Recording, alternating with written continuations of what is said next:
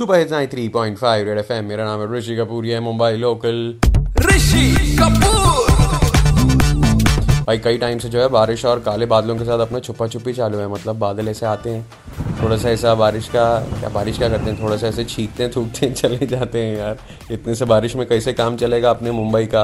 तो वैसे हमें ये पता चला है कि महाराष्ट्र, गुजरात, मध्य प्रदेश, उत्तर प्रदेश, छत्तीसगढ़, बिहार में आने वाले कुछ दिनों में ऑरेंज अलर्ट है, यानी कि काफ़ी बारिश आएगी। तो स्काईमेट से महेश पलावट जी से मेरी बात हुई। सर, अपने बारे में थोड़ा सा बताएं। Hi Rishi Kapoor, I am Mahesh Palawat, I am vice president meteorology and climate change in Skymet. जुलाई आ गया, बारिश लेट हो रहा है, मतलब आ रहा है, लेकिन कब बराबर आएगा?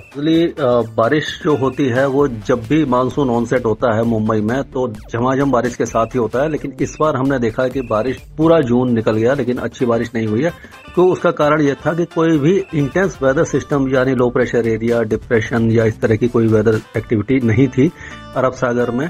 तो अब जो एक साइक्लोनिक सर्कुलेशन गुजरात के ऊपर बना हुआ है वो अब आगे बढ़ेगा, यानी कि मुंबई और नॉर्थ महाराष्ट्र की तरफ आएगा। मानसून सर्ज भी एक्टिव होगी और कल तीन जुलाई की रात से या शाम से बारिश की गतिविधियां बढ़ेंगी और चार और पांच जुलाई तक भारी बारिश रहने की संभावना है। कई इलाकों में अच्छी बारिश होगी, सौ मिलीमीटर से ऊपर बारिश होने की संभावना है और उससे जो अभी तक उमस भरा मौसम है उससे काफी ज्यादा राहत मिल जाएगी और लोगों को हाँ लगेगा कि अब मानसून आया है। तो जो तीन तारीख वाला डेट सब लोग बोल रहे थे उसका क्या सीन है?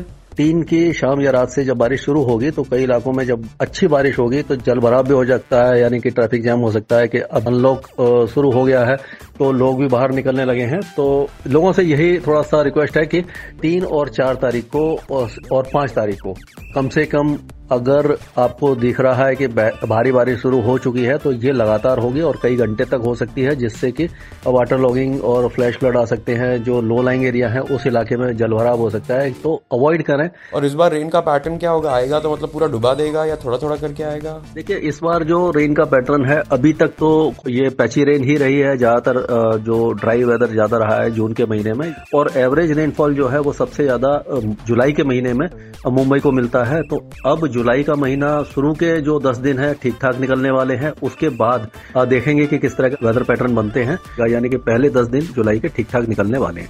ऑरेंज अलर्ट बोला है, लास्ट टाइम भी यू नो ऑरेंज बोला था, तो साइक्लोन निसर्ग वगैरह भी तो हुआ था। तो how dangerous is is the rain this time? मतलब we like to be prepared. किसी भी जगह में जब भारी बारिश की संभावना होती है तो ऑरेंज अलर्ट दिया जाता है और रेड अलर्ट होता है जब बहुत ज्यादा, यानी कि heavy to very heavy, extremely heavy rains होती है। कभी कभी क्या होता है कि प्रिकॉशन के लिए भी ऑरेंज अलर्ट इशू कर दिया जाता है, जैसे कि साइक्लोन निसर्ग के टाइम में हुआ था। और उस समय संभावना यह थी कि चांसेस पूरे थे कि मुंबई की तरफ साइक्लोन आएगा, लेकिन लास्ट मोमेंट में वो साउथ की तरफ शिफ्ट हुआ और मुंबई के साउथ में ही रह गया, जिससे मुंबई बच गया। अभी भी ये जो बारिश है ये एक्सट्रीमली हैवी नहीं होगी लेकिन फिर भी हैवी रेन हो सकती है, तो प्रिकॉशन लेना बहुत ज्यादा जरूरी है। Any message for the Mumbai कर? जब भी इस तरह का रेन अलर्ट आए, हैवी रेन अलर्ट आए, तो उसको इग्नोर न करें और बाहर न जाए। Thank you so much Mahesh ji, and I am hoping and praying that the rain is sufficient, not damaging for us.